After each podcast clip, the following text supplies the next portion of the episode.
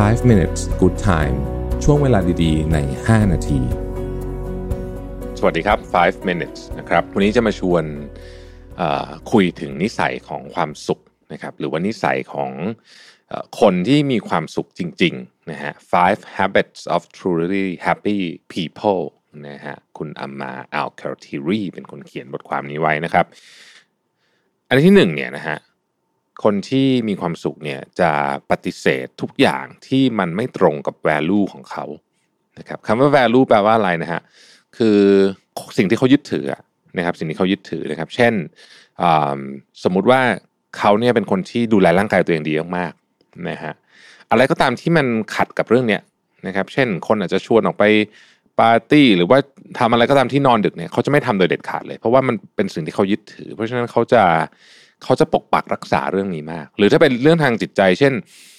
เขาเป็นคนที่มีความซื่อสัตย์สูงมากนะครับหรือว่ากตัญญูสูงมากอะไรก็ตามที่ทำให้เขาเนี่ยต้องหลุดออกไปจากเรื่องนี้ไม่ว่ามันจะมีผลตอบแทนเยอะขนาดไหนก็ตามเขาจะไม่ทำเพราะว่าในที่สุดแล้วเนี่ยแม้ว่าตอนแรกมันฟังดูเหมือนจะดีนะครับอาจจะมีผลตอบแทนเป็นเรื่องเงินเรื่องทองอะไรเยอะแยะมากมายเนี่ยในที่สุดตัวเขาเองเนี่ยจะทุกข์ถ้าเขารู้เขาไม่ทำเขาก็จะหลีกเลี่ยงถึงความทุกข์เหล่านี้ได้นะครับข้อที่สองครับคนที่มีความสุขเนี่ยจะไม่ค่อยซีเรียสกับชีวิตนะฮะคือเขาจะเข้าใจว่าชีวิตเนี่ยเต็มไปด้วยเรื่องราวที่ที่ควบคุมไม่ได้ละกันนะครับเคยได้ยินเรื่องของโทมัสเอดิสันไหมฮะตอนที่เขาเอ่อห้องทำงานของเขาหรือว่าบ้านที่เขาทำงานอยู่เนี่ยไฟไหม้นะฮะแล้วก็ตอนนั้นก็คนก็หาไฟมาดับกันเต็มไปหมดเลยโทมัสเอดิสันเป็นคนฉลาดมากใช่ไหมเอ่อก็ไฟไหม้อยู่ลูกเลิกอะไรก็โอ้วิ่งกันตกตื่นตระหนกตกใจกันหมดนะฮะ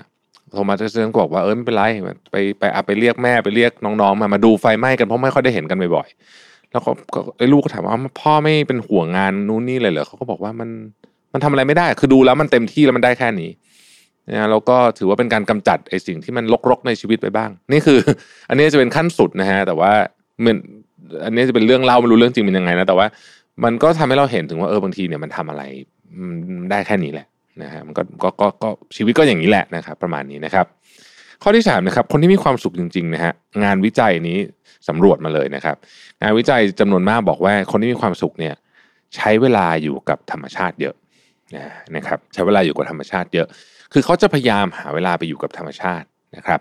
เขาจะรู้สึกว่าธรรมชาติเนี่ยให้ทั้งไอเดียให้ทั้งสติปัญญาให้ทั้งพลังงานบวกนะฮะคือเอาแบบดูกิจกรรมก็ได้นะคนถ้าถ้ามันเวลาน้อยอย่างน้อยที่สุดเนี่ยก็ขอนั่งนอกบ้านนะครับแทนที่จะนั่งจ้องจอคอม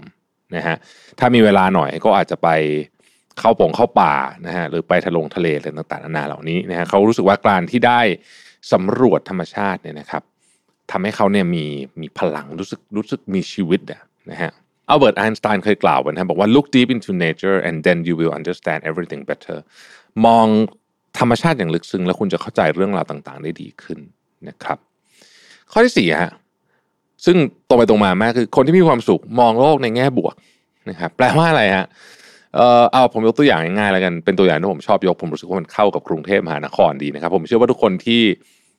ที่เดินทางในกรุงเทพแล้วกันไม่ว่าจะขับรถขึ้นรถไฟฟ้าขึ้นวินมอเตอร์ไซค์ขึ้นรถเมล์หรือแม้แต่กระทั่งเดินบนฟุตบาทเนี่ยต้องเคยเจอเหตุการณ์ที่ทำให้เราหงุดหงิดจากการเดินทางนะครับเอาละส่วนหนึ่งเพราะระบบมันแย่ก็จริงนะแต่ว่าสมมุติว่าเป็นเรื่องอ้าวอะไรดีอะรถขับปาดหน้าแล้วกันนะฮะรถขับปาดหน้าคนแซงคิวอะเหมือนกันเนาะรถขับปาดหน้าคนแซงคิวก็เหมือนกันสมมติเราต่อคิวเรามาดีๆนะฮะ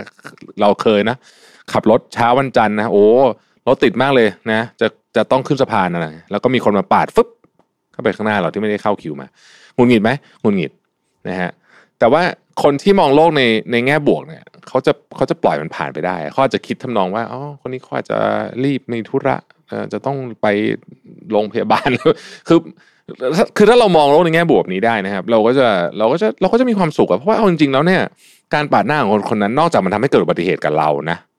ถ้ามันไม่ได้มีอุบัติเหตุอะไรเกิดขึ้นมันเป็นการแซงคิวทำให้เสียอารมณ์เนี่ยนะฮะหรือเกิดอุบัติเหตุคนอื่นก็ไม่ดีเหมือนกันเนี่ยแต่ถ้าเกิดมันไม่ได้มีอะไรเนี่ยนะ